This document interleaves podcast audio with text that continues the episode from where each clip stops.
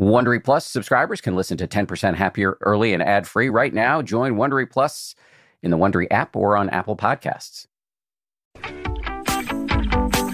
From ABC, this is the 10% Happier podcast. I'm Dan Harris.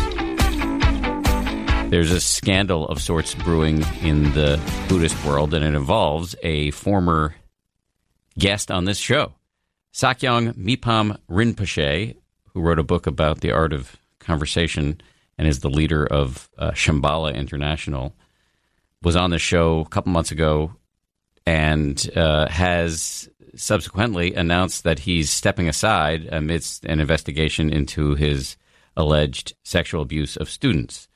Uh, and it goes beyond that for Shambhala International, which is a big organization and, and um, you know, in, in, at least by meditation standards, a pretty big organization. Has centers all over the place, all over the country, and in Canada, and perhaps even beyond. But uh, according to Tricycle, which is a Buddhist publication, uh, the the entire governing council of of Shambhala is stepping aside, and uh, the Sakyong himself is going to stop teaching and step away from his administrative duties until the investigation is finished. So this is uh, quite a, a, compelling peg. That's a term of art from the news uh, world we, we use this term news peg, which is kind of an event in the news that gives us a reason to do a story, a spe- uh, what every any specific story that we might be interested in. Uh, we we try to peg it to current events. So uh, right now, for example, right around uh, the Supreme Court uh, nomination uh, that President Trump has just made, we might do stories pegged to that, looking at say. Uh, the issue of abortion or campaign finance. So I just throw that out there by way of an example that the the uh, this what's going on with our former guest, the Sakyong, is a good peg for our current guest this week, who is Scott Edelstein, who has written a uh, an entire book or two entire books uh, about the issue of spiritual teachers and their behavior and what you as a uh, practitioner or potential practitioner need to know. He's written uh, a book called Sex and the Spiritual Teacher and also The User's Guide to Spiritual Teachers. So we could hardly have found a more timely guest. I will I will say before we play his interview that the interview was recorded before uh, this uh, headline broke, but uh, we're we're We've expedited the posting of this interview because of uh, the afore- aforementioned news. So we'll get to Scott um, in in a minute. Uh, but first, though, let's uh, let's do some some uh, voicemails. And uh, let me just give you my little caveat, which is that, uh,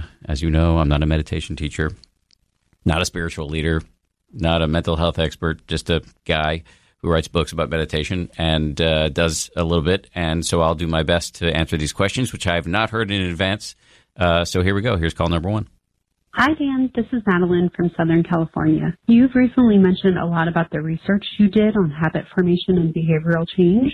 I was wondering if you could share any authors or book recommendations you have for your listeners who are trying to form better habits or change habits for different areas of their life.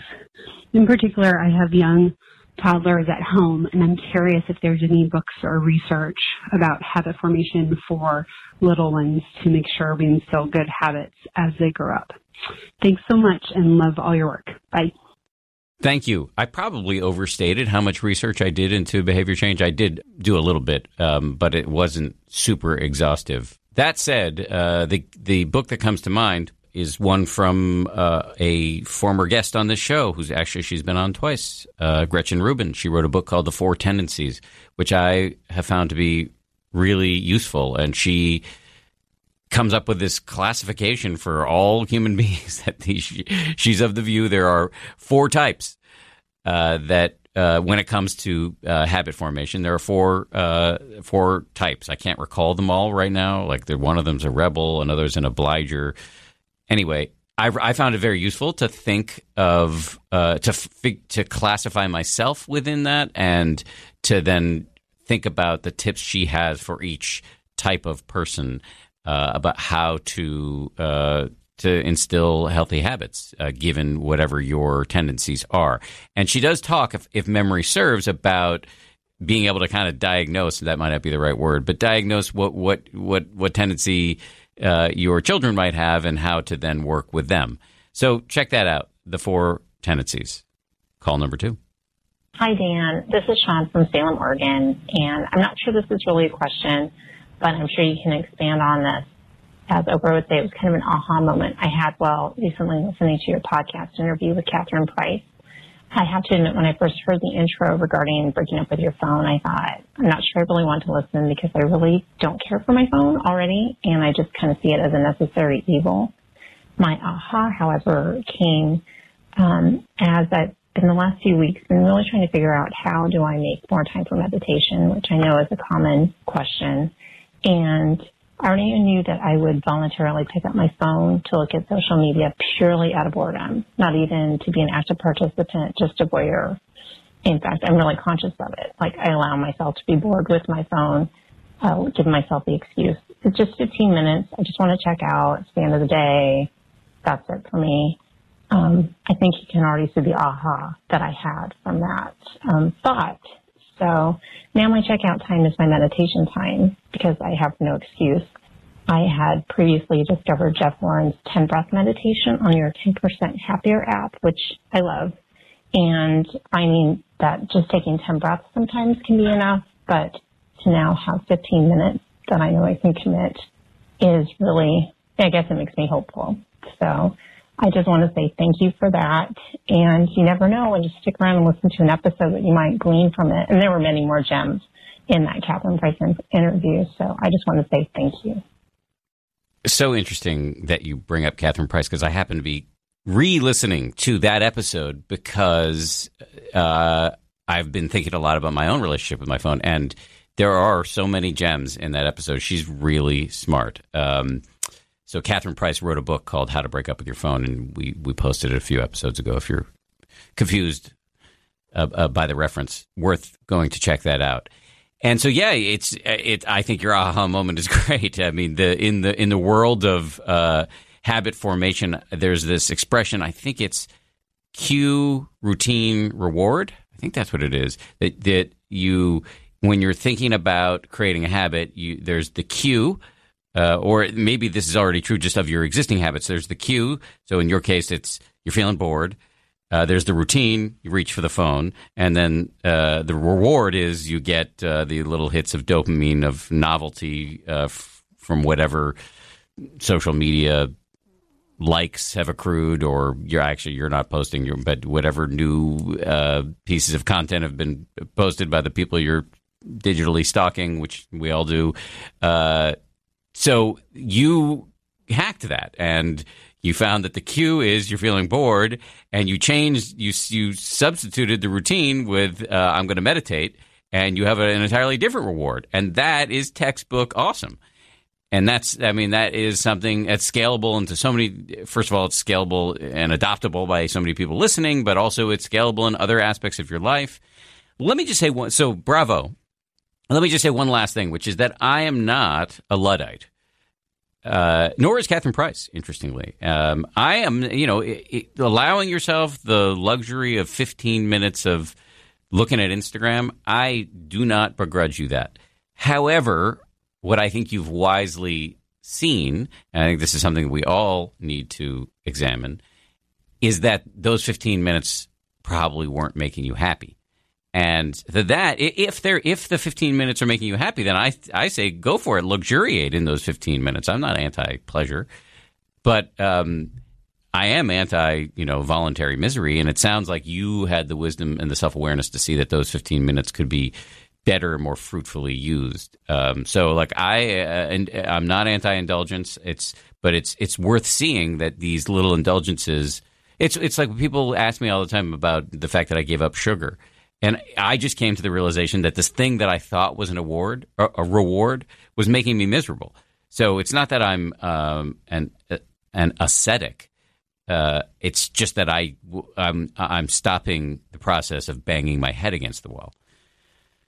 Anyway, I love. Uh, I know it wasn't a question, but I, I love what you had to say. So thank you for calling and saying it. And it's interesting that I've been thinking about the same stuff. All right, let's get on to uh, the the topic that we the rather juicy topic that we brought up at the beginning, which is that sometimes the people who put themselves uh, or find themselves in the position of being spiritual leaders. I'm not in love with the term spiritual, but people who teach us meditation or teach us all sorts of things in this space that is often referred to as spirituality. Uh, sometimes they abuse their power, and um, it's a good thing to know if you're going to be if you're shopping for, uh, for lack of a better term, guru. Um, and uh, Scott Edelstein, uh, who's a writer and a freelance editor, and um, he uh, he's also been a practitioner for a long time um, of meditation and has followed a couple of prominent spiritual leaders. He has taken it upon himself to write a couple of uh, short uh, slim slim volumes uh, on the subject. Uh, as I mentioned at the top of the show, there are Sex and the Spiritual Teacher, and then he followed up with the User's Guide to Spiritual Teachers, which just came out in 2017, and ha- has a lot of provocative things to say. So here he is, Scott Edelstein.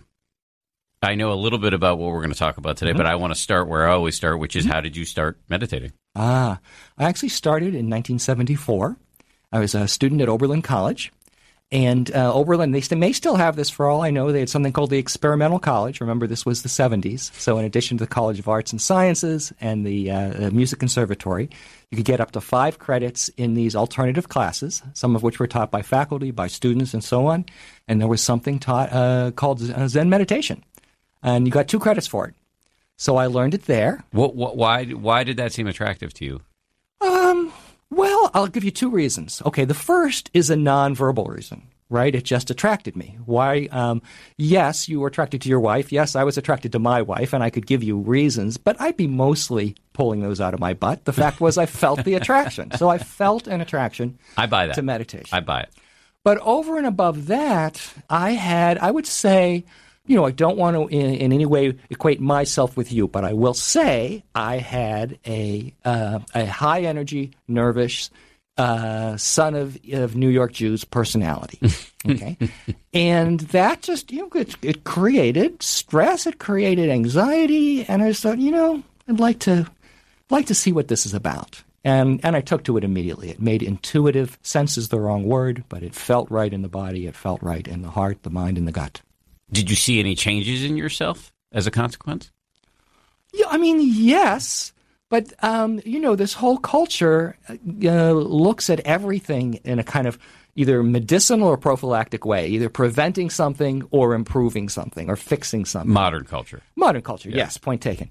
So um, I never looked at it that way. I mean, yes, I could roll out all the benefits of all the ways that it ostensibly made me better, a uh, better human being um, made me more human, made me who I am. But you could argue that it wasn't so much the meditation. And I would say, who cares? Um, you know, you could make a great argument for how sex reduces stress. But that is not the best argument for sex, right? Let's talk about procreation of the species. Let's talk about intimacy. Let's talk about joy and so on. So, sure, I experienced all the things that you and others talk about in terms of how did this improve you? How did this make you healthier, happier, more connected? Uh, how did it improve your life? But honestly, Dan, I think that's selling meditation way short.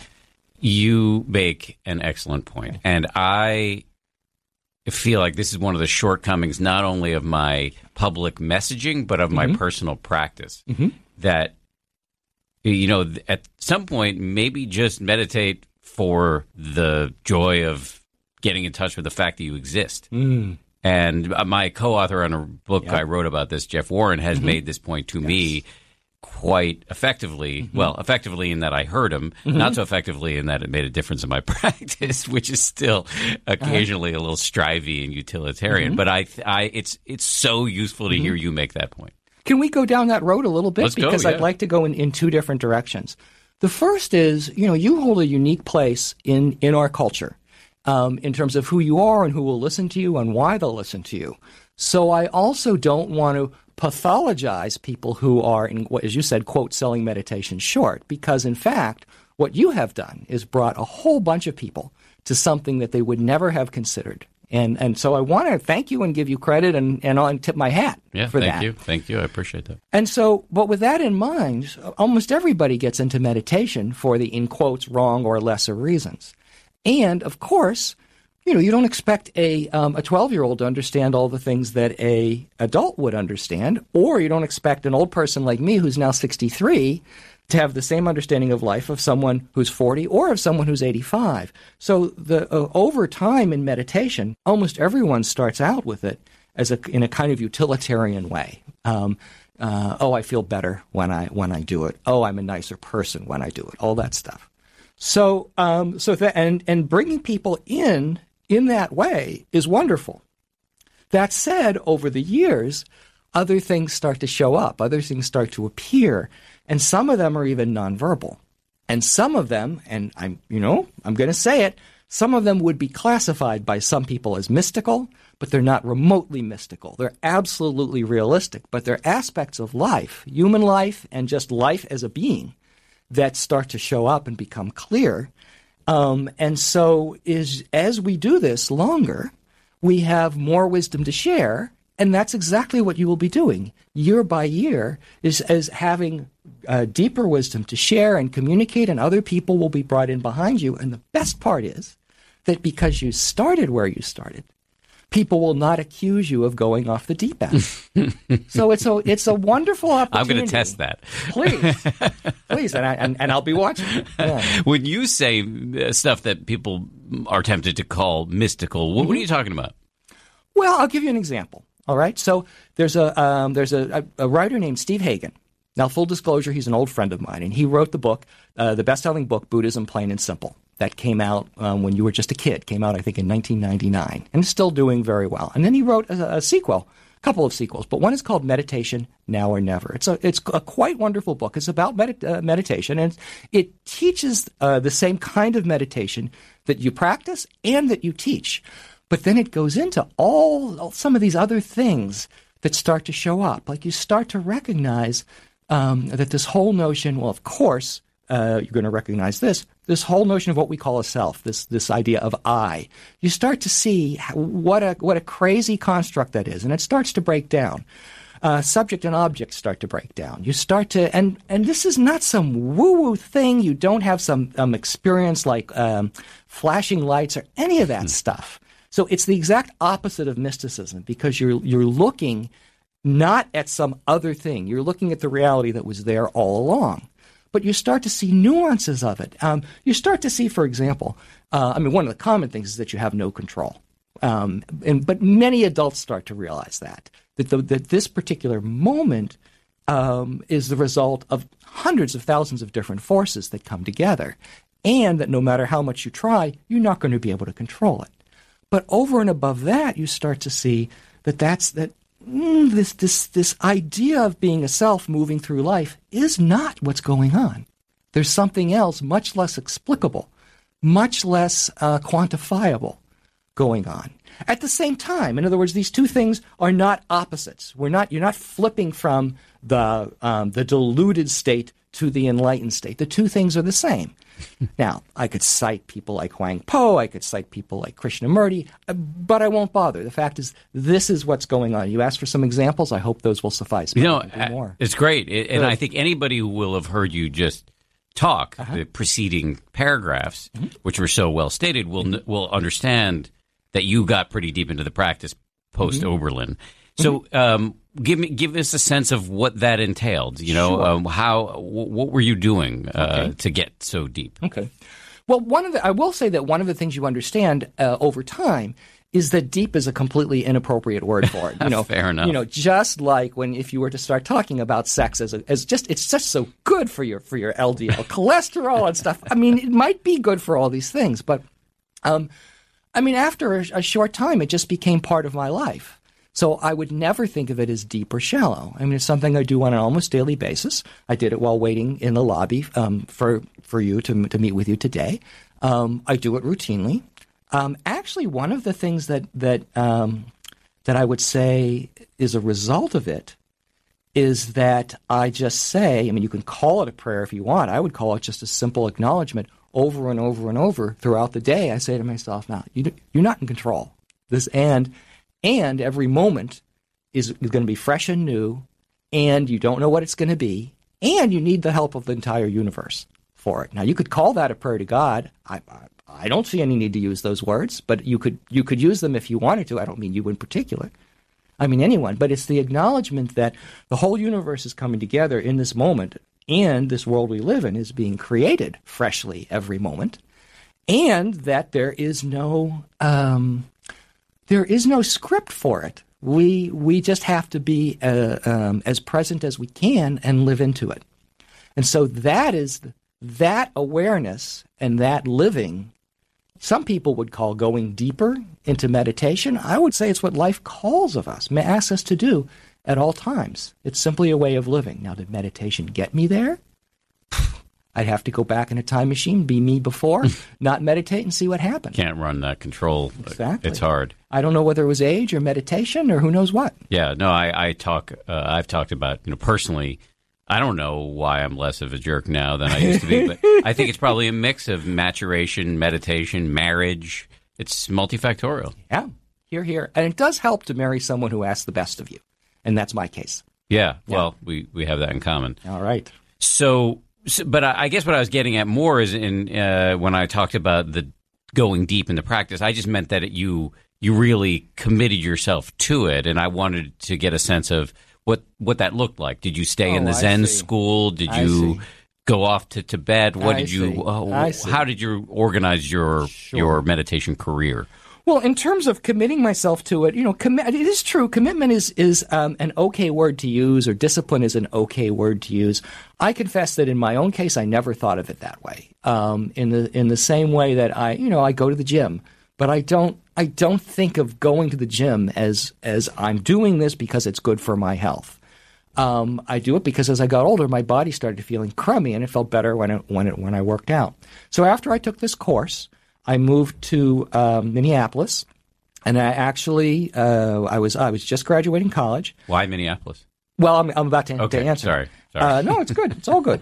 so um, I was up for a screenwriting fellowship. I was a finalist for a screenwriting fellowship in LA, and I figured, and I asked a friend, the person who had taught this meditation course, I said, well, if I wanted to get to know more about meditation, where should I go? And he recommended a Zen teacher in, in Minneapolis and a Zen teacher in LA, both of whom later got caught up in scandals.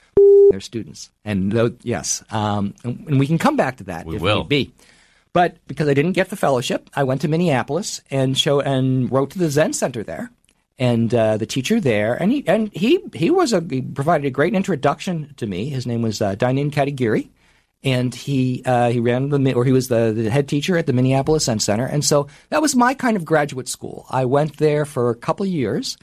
And they had what they call training periods where you do, I think, four meditation periods a day and a talk. And so you roll out of bed about 3 a.m. It's not uh, monastic, but it's not exactly like going to the corner church or synagogue either. So I think I was um, I was meditating maybe three hours a day and then doing other things, talks, um, listening to talks, writing some talks. Uh, so there was a cohort of us that did this on and off and I did get official what they call lay ordination, but it's just, it, you know it's it's the rough, the very rough equivalent of bar mitzvah or confirmation in in uh, Zen Buddhism. But that's a pretty big commitment. I mean, you graduate from college and you uh-huh. go off and get out, up at 3 mm-hmm. o'clock in the morning, and mm-hmm. that that's a you. I mean, you may quibble with this, but that mm-hmm. sounds like going pretty deep. Uh, well, at the time, you, uh, one of the great things about being young is you don't have enough to compare it to. Right. Although now that I'm older and I compare it to the life of a news anchor, God, that's way easier than getting up at every possible hour and getting on a plane and, and flying all over the, all over yeah, the they, world. They pay us better. yeah, that point taken. Yes. Um, so I did that for a couple of years, pretty seriously, and um, and then felt all right. It's it's time to to to move on. But I've continued to practice ever since then. And since then, I have wound up being the editor or literary agent for many spiritual teachers, and um, gotten to be friends with many of them, uh, and in many different traditions. And even though I seriously got into that, um, later on, thank God, in uh, Judaism, rediscovered meditation, um, and then many other uh, traditions over the last 30 years have rediscovered it after kind of pushing it away. And so it's been a pleasure to see that, that it's, it's showing up now ecumenically as well as secularly. Yeah, yeah, I think that's really that's really true. So, correct me if I'm wrong. Sure. Your first book was Sex and the Spiritual Teacher? Well, I'm a writer by trade. So Okay. my first book came out in 1975 or 76. Came out a long time Okay. ago. But my first book in this area, the first book on the subject, was Sex and the Spiritual Teacher in 2011. And why did you want to write that?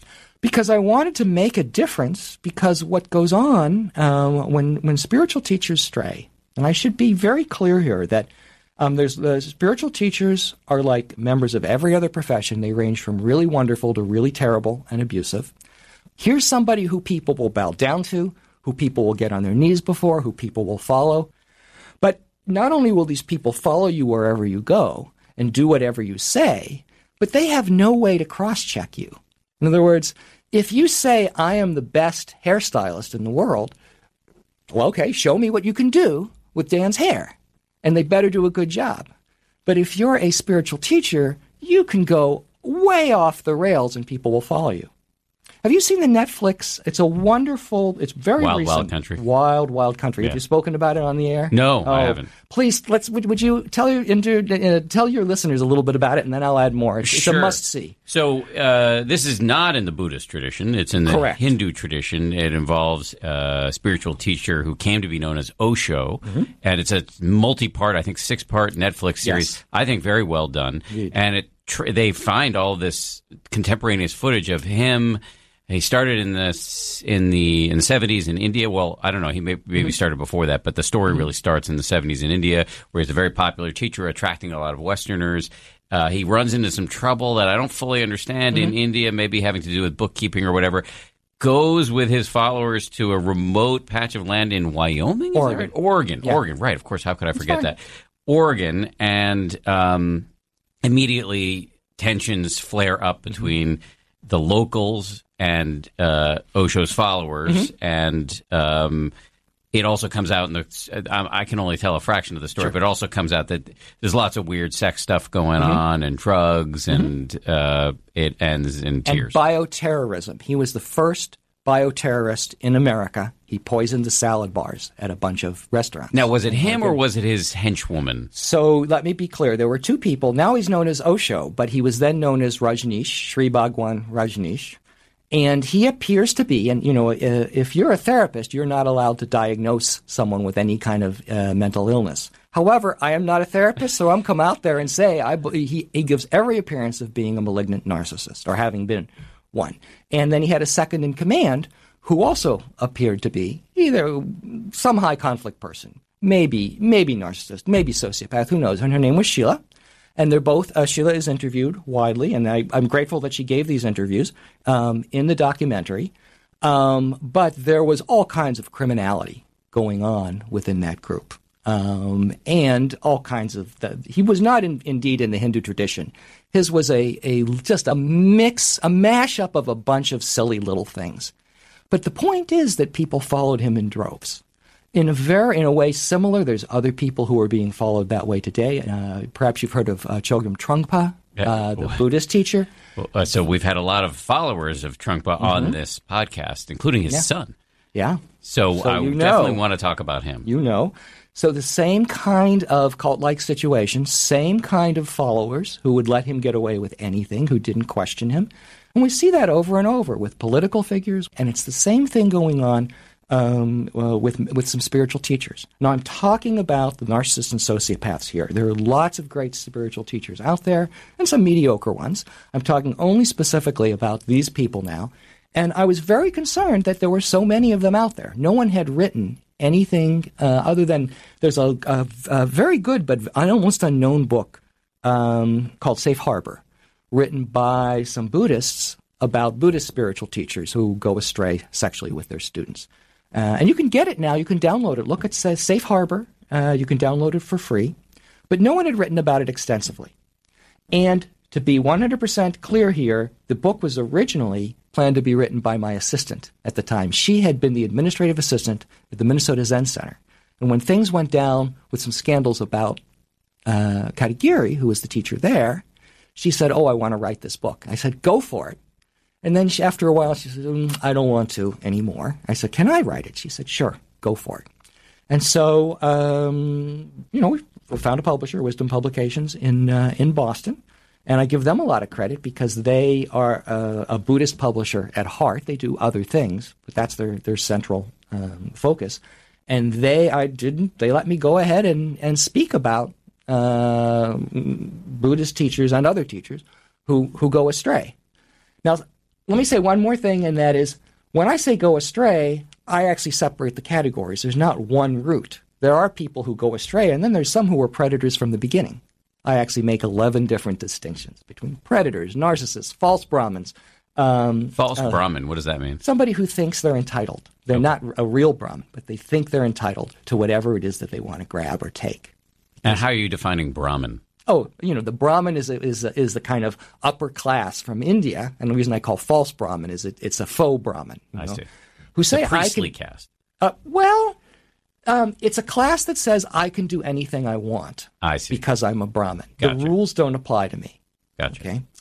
Um, and then there's people who just lose their way. I call them errants. And then there's people who say, who call themselves, I call them exceptionalists. People saying, well, I wouldn't normally do that, but, and they make excuses. And in all these, I'm talking about people who, who've got, uh, in some way, a sexual relationship with, with one or more students. And in the case of the predators and libertines, it's usually with a whole string. Um, this doesn't mean that spiritual teachers should be celibate. I mean, if, if you're a Catholic one, yes, right? But doesn't mean you have to be. It doesn't mean you can't have a partner. Doesn't mean you can't be having great sex with your partner, uh, you know, half the day. This isn't about sex. This is about abuse of power. And over the years, between that and the new book, the uh, User's Guide to Spiritual Teachers, I've learned a lot more about personality disorders, uh, particularly sociopaths and narcissists and malignant narcissists, and ha- uh, recently have made the connection that those are the most dangerous people and those are the ones who, in large numbers, really kind of tend to become spiritual teachers. Well, one way to, to get deeper into this actually would be to pick up on what you said about Chogyam mm-hmm. Trungpa. Let me just set up mm-hmm. for people yes. who don't know who he is, although there are plenty of podcasts where we talk to okay. his followers. If, mm-hmm. if listeners want to go back, we, we talked to his son on mm-hmm. one episode. We talked to the editor or the publisher of Mindful Magazine, yes. who's a, a, a follower of yes. his, although we didn't get into too mm-hmm. much detail. Lodro Rinzler, who's yep. a popular Buddhist teacher, Ethan Nichtern, another mm-hmm. popular Buddhist teacher, all of whom are followers of, of this guy, Trungpa. So he is a Tibetan. Uh, actually escaped from Tibet yes. uh, in a quite traumatic fashion uh, during Indeed. the Chinese invasion, um, and uh, went on to go to uh, England, where he basically took off the robes and went into a suit and tie. Um, and was and wrote, wrote a bunch of books that are I'll, I'll admit I actually haven't read any of them, Uh-huh. but are widely well regarded, including um, uh, spiritual uh, materialism, Cutting through spiritual materialism. cutting through is the best spiritual materialism. And so uh, he then went to the United States and Canada and and built something called the Shambhala School, and they now have Naropa University. And Shambhala Publications and uh, some and teaching centers in major cities all Mm-hmm. over the United States, and it's a really uh, well subscribed Mm-hmm. lineage, um, and has gone on to actually be quite a kind of straight laced, uh, Mm-hmm. from what I can tell, organization. Although Trungpa himself was anything but straight laced. He embodied what he called crazy wisdom. Um, he drank himself to death, from what I can tell. correct. Uh, slept with a lot of his followers, including Yes. married followers. Correct. And um, and here's where I, I get to the, the the the nub of it for me is uh, the difference between him and Osho. And again, I'm just saying this as one Mm-hmm. Please. Mm-hmm. guy observing. But Osho, at least from what I could tell watching that documentary, I didn't read any of his other Mm-hmm. Okay. Mm-hmm. stuff. I just watched the documentary. He didn't say anything enlightening to me. Osho said nothing that I found Yes. compelling. Indeed. Um, Yeah. Chogyam Trungpa Rinpoche Mm-hmm. clearly knew a lot and wasn't just smart, Mm-hmm. but seemed to be wise. And uh, seemed to, at least to me, as again, as a as a guy who's you know not an expert, but Mm-hmm. Yeah, but you've been around. been around. Seems been like a guy who's done some deep meditation. Mm-hmm. So to me is such a mystery, Mm-hmm. and I would differentiate him from Osho, who I'm ready to believe could Mm-hmm. be some of the things you said about him. But but Trungpa, I don't know. Okay. Well, I would love to speak to that. And actually, Dan, you've brought up a really important point that I'm delighted to have the chance for us to talk about. So the first is here, here on everything you said about Osho versus Trungpa, because Trungpa was. You can argue that he was a spiritual genius, whereas uh, um, Osho had not, had nothing of substance to offer. The um, here is the part that so many people have trouble with, and this is why I wrote those two books because the question comes up over and over how can you be so wise, so insightful, possibly be a spiritual genius? Or enlightened. And, and well, yes, indeed, enlightened. And although enlightened is such a loaded term, mm-hmm. um, and a lot of people misuse it, and a lot of people uh, who are sociopaths and narcissists use it to manipulate other people. But the um, how can you have all that wisdom and at the same time such a lack of wisdom that you're just uh, touching student on the on the shoulder and say uh, you're going to give me a tonight. Uh, I'll see you in, in an hour. I'll expect you there. So how is that possible? Okay. And the answer is I'll give you a couple of answers. Number one, how is it possible that the cute little kitty that's purring in your lap will get up in five minutes and tear the head off a mouse and have the best time of its life? But the real answer, of course, is that we're human beings. We're contradictory. This is, that is who he was. Stop trying, not you, anybody should stop trying to think that you're either one or the other. It is entirely possible to be quite wise and quite foolish at the same time. I mean, think of all the all the people, the brilliant people who got um, swindled out of all their money by Bernie Madoff, right? You'd think they would be smart enough not not to know that. So it, it that is the history of, re- of religious experience is people who are often very wise and sometimes very unwise simultaneously. And that's not going to change.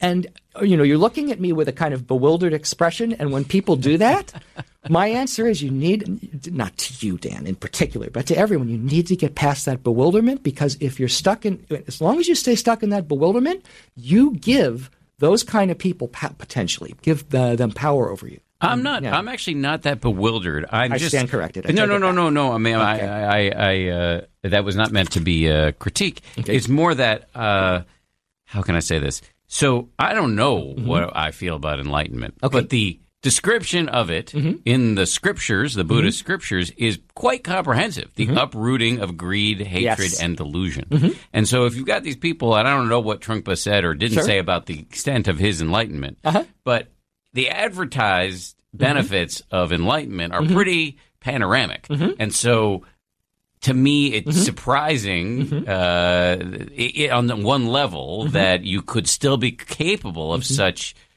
bad behavior. And the and of course the answer is yes, they can.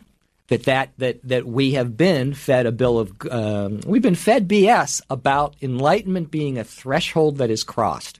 And yes, you can read some Buddhist scriptures where Buddha talks about never returners and things like that. But it isn't true.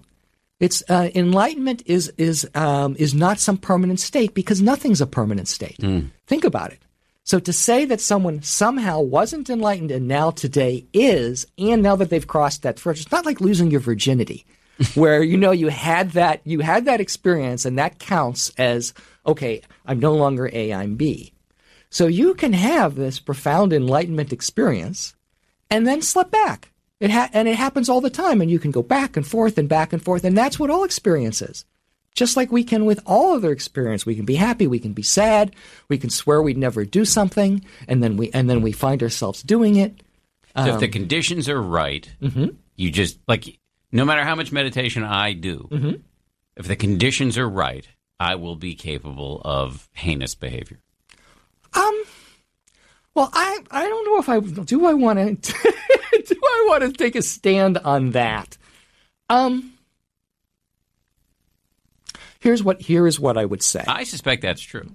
Um. Why don't would you riff about that a little bit? Because I think you I think you you you would have some wisdom to offer. Depends. I mean, depends how you define heinous. Mm-hmm. But if somebody were trying to or succeeding at harming my son, there you go.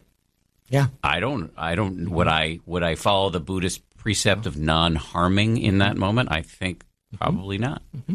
I think I would probably want to harm whoever was attempting to or succeeding at harming my son. Mm-hmm. So. I, I Exactly. feel like uh, you know, or if you gave me a ton of power immediately, Okay. how would I? How would that go? Yeah. I mean, I, I already have Yeah. Mm-hmm. power. I'm privileged Yeah, in my indeed. Mm-hmm. current situation, no question about it. But you gave even more, would I misuse it in Mm-hmm. ways that I, I can't foresee right now? I, I can't, I can't rule that out. I have enough humility about Mm-hmm. my makeup to know. Well, let me add three pieces to that, uh, any one of which could be relevant. The first is one of the things that we know about mental illness is it can appear at any time in life, and with some mental illnesses, they kick in as you get older. So, um, so I'm just going to give you one scenario. I'm not, I'm not projecting it onto any person in particular, but you're, a, let's imagine, uh, you're a well-known spiritual teacher, and it turns out that you have um, bipolar disorder in your family. Now, I've I've had two friends who had bipolar disorder in their in their family who were were they just lived really good, sane lives until their uh, late forties, and then the bipolar kicked in, and one of them bought a gun to kill himself. The other one wound up being hospitalized, and that was that. Then only then did I learn that they had this these genes. They told me afterwards. So it could be that somebody has some kind of gene for some kind of mental illness that kicks in at an older age. So that's that's one possibility. Okay. Now remember, let's I don't want us to be grasping at, at good answers because that could be totally false, but I'm giving you one possibility. Here's another. You mentioned Trungpa, and uh, and he was he was an alcoholic. He drank, as you say, he drank himself to death.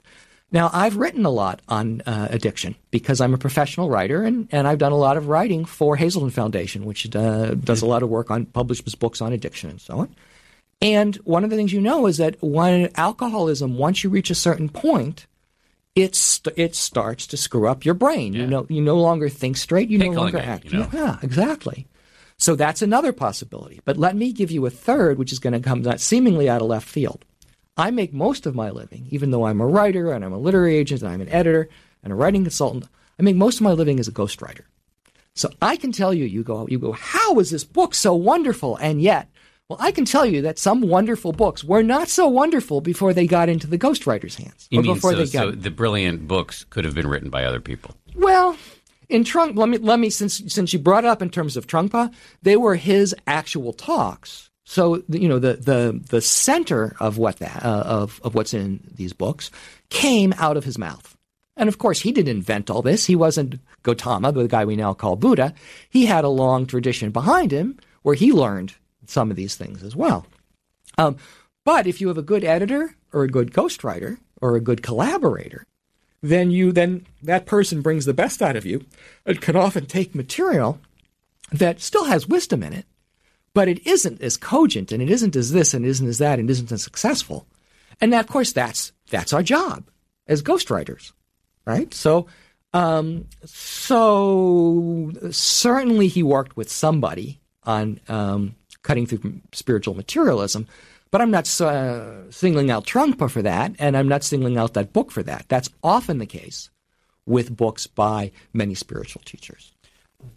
You you talked a little bit about the history behind the first book on on this subject. Mm-hmm. Uh, that your assistant was going to do it, and then she decided not to. Uh-huh. You said, "I want to do it." Mm-hmm. Did, did, did you have personal experience that Mm-hmm. that made you really want to? You know, did you had you seen bad behavior among Sure. your teachers? Yes, So yes. so, so Kad- uh, who was my uh, who was my teacher for several years at the the Minnesota Zen Center, and I want to make it clear, he wasn't a predator, he wasn't a narcissist, he wasn't a sociopath. He was the real thing, but he slipped, and he and so he he was what I would call an errant. Okay. How Um, did he slip? Well, he he he had a uh, a long time relationship with one of his priests. Okay, and he was married, so th- so he was doing this outside of um, you know, so he was in quotes cheating on his wife. Okay, and um, then there were reports of other things as well. Um, I'm more concerned about the one with the priest because that that the priest came out and said, "Look, this is what happened."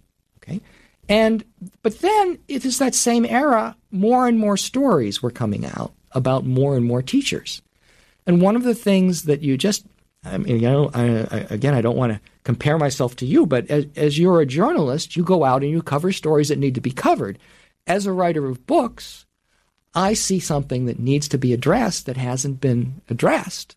So I say I want to write a book about it. And then I pitch a book proposal about it. And then I find a publisher and then I write it. And I felt like this could, uh, both of these books um, could make a significant difference, help people keep, um, uh, keep their feet on the ground, help them develop some discernment. But these were also, these books are also not just about protecting your personal borders from from uh, people who will cross them. These are also primarily about people helping to understand themselves, so that they have realistic expectations of what a, a spiritual teacher is and isn't, and can do and can't do, and what to ask and not ask. Um, and if you if you get to be friends with any spiritual teacher, you know, get get a beer in them, and they'll assuming they're allowed to have beer, and then they'll talk to you about oh the students they have all these crazy ideas about what I can do and what I can't and what I should do. You know, should I take this job, Roshi? Should I take this job, so and so? Should I should I leave my partner? That is not a spiritual teacher's job. A spiritual teacher's job is to help you become more human, to to wise up, to grow up, to open up, to um, um, to be, I would just say, to be more human. And to be clear, you are now a spiritual teacher, Dan, because you teach meditation. You you go under that category. Mm-hmm. One of the great things, I mean, I have a lot of complaints about that word spiritual, but one of the great things about the word spiritual is it's found a way to reunite the secular, what we call the secular, the false dichotomy of secular and religious. Um, and so your spiritual teacher, so is um, you know, so is a, a, a, any yoga teacher. So is somebody who teaches MBSR, mindfulness based stress reduction. Much more of our conversation right after this quick break. As they say at Amica, empathy is our best policy. Whether you need auto, home, or life insurance, they're ready to help you protect the things that matter most to you.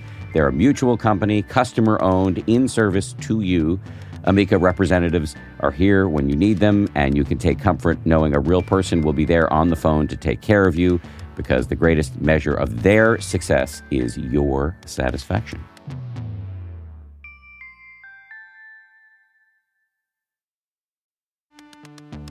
You can count on T Mobile to help keep you connected after investing billions to light up their network from big cities to small towns. T Mobile is America's largest 5G network Plus, when you switch to T-Mobile, families and small businesses can save up to 20% versus Verizon and AT&T. Visit your neighborhood store or tmobile.com to switch. Plan savings with T-Mobile, third line free on essentials via monthly bill credits versus comparable available plans. Plan features may vary. Credits stop if you cancel or change plans.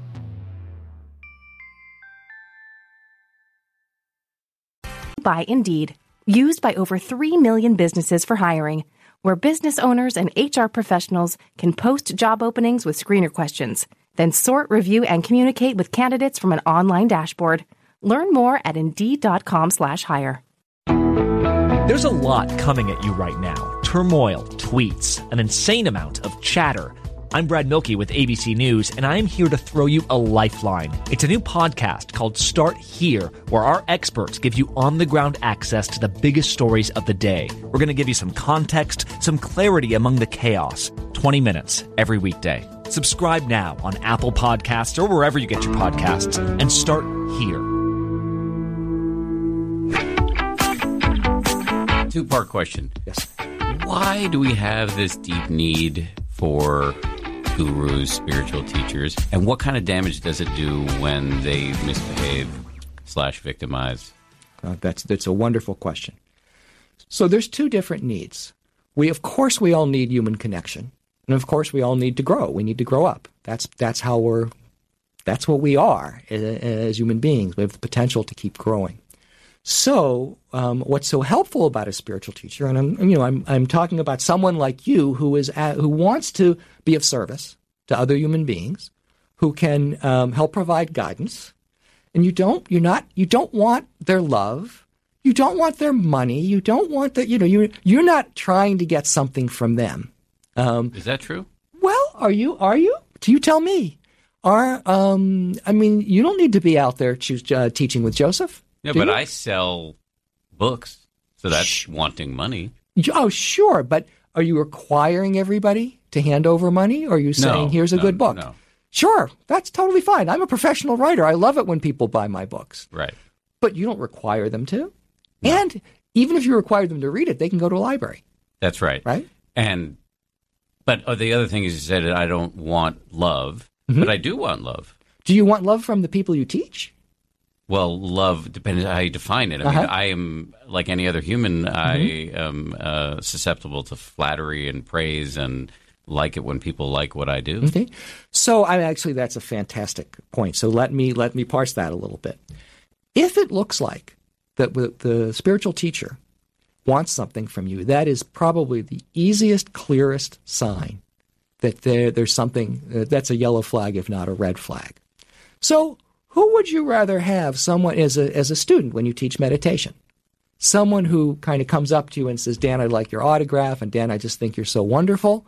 Or someone who seems to really want to um, be a better person and really interested in the meditation. No, the latter. Yeah. Yeah. So I'm not saying you have to be pure as the driven snow, simply that you're, or that you can never have a, um, a selfish impulse. I mean, if anything, te- meditation teaches us is that our heads are full of selfish impulses. Just walking here, right? Um, from the, from the subway stop. Ooh, I want to eat that. Ooh, I want to eat, I want to eat that. Oh, I'd like to have sex with her. I mean, you know, all these, these things, these things bubble up, and, but they're just, they're just thoughts. Uh, um, so it's not about the motive but it's about the what you could call the prime motive or, or what's what's going on. If somebody wants your money if somebody wants your attention if somebody wants your if they're not putting your if they're not first being of service to you something's wrong. And that's the easiest and fastest way to tell if a, a spiritual teacher is somebody worth um, paying attention to. Now let me speak to the second part of the question, which is why why do people become devoted? Not why do people want to, to learn and be better and to grow? Because we um, any adult human being wants to do that, and that's why it's so important for them to go um, to someone like Joseph or you, or just just someone who understands the role. We should say Joseph is Joseph Goldstein, Yes. my meditation teacher, who is truly amazing. Yeah, he's he's the real thing. Um, he's honest. He's straightforward. He's um, he's not trying to to um, uh, to get things from people. Honestly, I'm told oh, he mostly just likes to ride his bike. is that is that? Yeah, That's right. Yeah, he, yeah. he is. He wants to be kind of left alone, Yeah. to meditate and ride his bike. Yeah. Uh, he is. Uh, yeah, he is Yeah. not. Um, uh, they, they, they uh, his, he and his co-founders of the Insight Meditation Uh-huh. Society, which is a really flourishing organization in Central Massachusetts, and its sister organization Spirit Rock in California. They deliberately Mm-hmm. did not. They deliberately tried to avoid the guru thing. Yes. They so there were Yes, many indeed. teachers, and nobody was you know the center of Yes. attention because they knew that was a recipe, or they thought that might be a recipe for trouble. And let me give a shout out here because his um, uh, his close collaborator Jack Kornfield, um, he and Sharon Salzberg and um, you know Joseph Goldstein, Sharon Salzberg, um, Jack Kornfield, they all kind of brought in large part Theravada Buddhism and meditation to America. It was Kornfield who published the first thing about sex and spiritual teachers in 19 roughly 1984, 85. I might have the year wrong, but it's around there and it was about um, you can Google it. Um, just do Jack Kornfield sex guru, and it, was a wonderful article published in Yoga Journal. And so I stand very much on Jack's shoulders in writing this book, and that was that was sort of the first foray into it um, many many years ago. So to speak to what you said about why do people um, follow uh, slavishly, not follow in a kind of sane, healthy growth way. So for this, I would encourage people to look at uh, Bill Eddy's blog on Psychology Today. Um, uh, the new one is called Walls, War, War, Wars, Walls, and Parades, or something like that. But what and his whole that's the new the newest of them. But the the whole uh, blog is called Five Types of People Who Can Ruin Your Life, and he's got a book by that same uh, that same topic. He's probably the world's leading expert on personality disorders.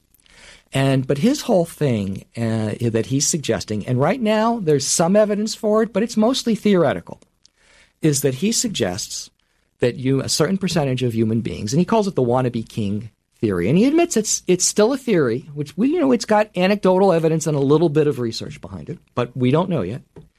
Um, that a percentage of people that's just who they are. That's how they're born, and that's that's not how they were raised. That's their natural predilection. Now, maybe there's some nurture to it. It's not, but it, it is at least partly nature. And one of the reasons we know this is that people who were raised in the same family, you can have like uh, three siblings, two of them turn out normal, and one has, they're either a sociopath or a narcissist or some other personality disorder, and they want to be king or queen. And that's what they do. And they become these um, kind of um, all encompassing leaders. Um, these Trungpas, these Rajneeshas, these take take your pick, these Amas. There's there's just a thousand. They're, they're always there, and they will always be there. They'll always be a percentage. And now this suggests he also goes on to say that roughly 30%. There is a little bit of uh, of, of evidence now, some studies for this, that 30%. This is a kind of lock and key mechanism, and that is that uh, maybe what eight percent, nine percent will turn out to have this personality that may they may become a political leader, they may become a religious leader, but roughly thirty percent of the of the human race seems to have a similar predilection to follow them. So people wonder why is everybody following this crazy person? He, you know, he's got he's got fifteen plus Rolls Royces. This is um, Osho now, who was used to be called Rajneesh, and he has them doing these these nutty things and he's poisoning people. Why are people following him? And the answer is it's not cognitive. It has nothing to do with what he says or why, or there's just some precognitive lock and key mechanism that's been activated. And you can see it if you watch that Rajneesh documentary. Yesterday, my cousin, who was born in 1939, he had just had a birthday, and he was given a New York Times dated from March of, two, of 1939. And it was the day after Hitler had just moved into Austria. And one of the, they interviewed an Austrian who said, I will do whatever Hitler says. He can do no wrong. Just like what people said about Rajneesh, just like what people said about Trungpa. And they actually, in that same New York Times article, they actually get two estimates of what portion of the population believed that. One was 20% and one was 33%. When spiritual teachers stray, mm-hmm. to use your term, mm-hmm. what kind of damage does that do? Oh, that's a great question. It honestly depends on the person. I've had people say, oh, yeah, Trungpa seduced me. I really enjoyed it. So it doesn't necessarily do any damage, but it, you know, it can, it cannot. The biggest thing, though, is it depends. It depends why they're doing it, how they're doing it, because it's rare that I, the thing about Trungpa, and I want to give him some credit for this. He was a libertine.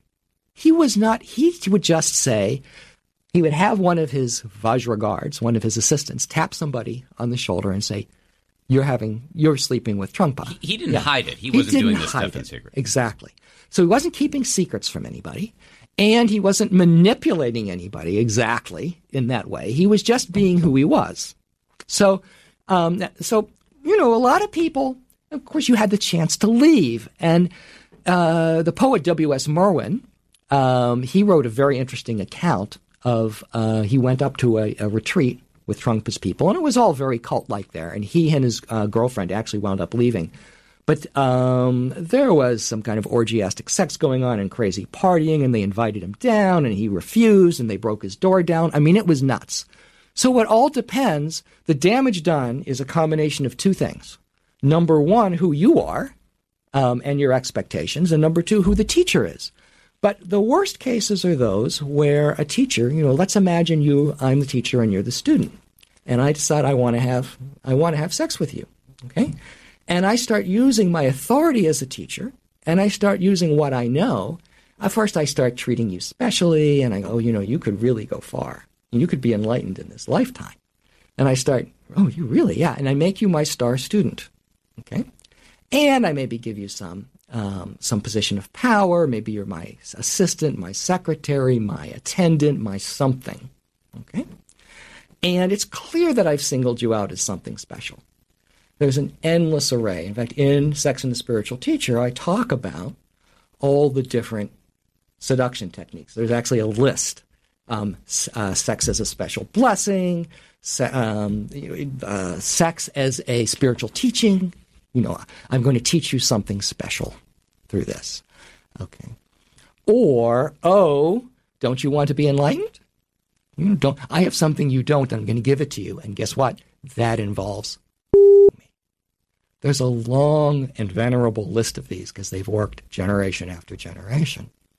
And, and the harm is, it has to do with the degree to which the person has been violated and the, the relationship has been, been violated. And let me say one more thing because sure. you brought up crazy wisdom. That's one of the standard things. It goes like this. You know, I'm just practicing crazy wisdom. You don't see it because, you know, you're, you're not advanced like I am. I know what's going on. I can see it. It's, this is crazy wisdom. I'm going to you to enlightenment. I'm going to, you know, and to any objection is, that's right, I have crazy wisdom, you don't. Which boils down to, unless you do exactly what I tell you, you, um, you are going to be sort of mm, just an everyday Joe Blow. Scared, uh, because that, that is people's deepest fear when they go into this, uh, when they get into something like meditation, is that, well, you know, it really turned out that it was just take your pick. Jesus or Muhammad or, or Moses all along, and I should have just done whatever my parents did because they're telling me that I'm I'm the one who's done some weird thing. Okay. So the the let's just before we close here, let's yeah. talk about the the sequel, mm-hmm. uh, which is Use, User's Guide to Spiritual Teachers. So yeah, you're not saying don't hook up with a spiritual. Te- I mean, link up with a spiritual mm-hmm. teacher and study with them because I am I'm sure you would say there's an enormous amount of value to be derived. Absolutely. But what what do we how do we how do we choose?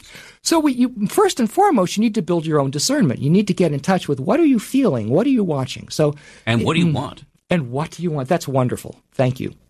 And so let me ask this: you're, uh, I mean, your son's still m- much too young for, for, this, but at a certain point, your son's going to say, "I want, uh, I want a girlfriend or a boyfriend, depending on how he, what he grows into." And he said, and you'll say, "What, you know, what do I do? What do I look for?" And one of the things you're going to say is, um, "Well, take it slow. Don't jump into anything." Which is, and so I'm, I'm drawing an analogy here to say these are the same kinds of things you would say. Um, don't go just on. Um, if you feel a strong pull, that means fine pay a little more attention there. Don't run away from the pull, but don't just go with it because you feel because you feel a pull. Because the pull could be it could be good, it could be bad. Watch the other people around this person. You know, what are their what are their students if they're a teacher? What are they like? And one of the things that happens if you look at Joseph's students, they're not crazy people. they're not they're not and and it's got and your appeal obviously, as somebody who teaches with him, is oh, here's a guy with his feet, you know, his feet on the ground. He's not crazy. He's not, you know, um, he's a guy we can trust, and he's got a family. He doesn't have a harem. He doesn't have 17 Rolls Royces. You know, none of that. Um, so, um, uh, so look at look at how the person lives. Look at the people around them, whether it's their friends or their students. Um, what are they asking of you? Um, do they put your interests first? In fact, the reason I wrote both of these books was so that people wouldn't just go, "Oh my God, it's all too scary," or "It's all too it's too dangerous," or it, "People have been hurt too much." I'm just going to join the Lutheran Church where my parents go. No, I want people to explore. I want people to investigate different spiritual traditions. And by spiritual traditions, I mean everything from the supposedly secular, like mindfulness based stress reduction, all the way up to serious Catholicism, serious Judaism, you know, mystical Christianity, whatever they feel called to, uh, Sufism, if they're in the, uh, they feel called to that.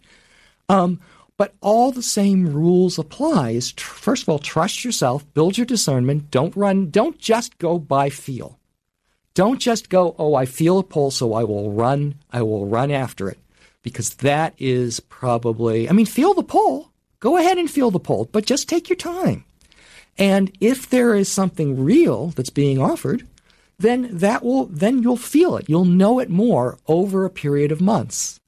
Um, just like you would, would you will, would, if your friend said, "Oh, I just, I just met this wonderful man or woman," We've known each other for two months, but I know it's the real thing. I'm going to get married. You're going to clap your hand on your forehead and go, "Oh, oh my God, don't do that." don't do it right now. Is don't what I do it right yes. now.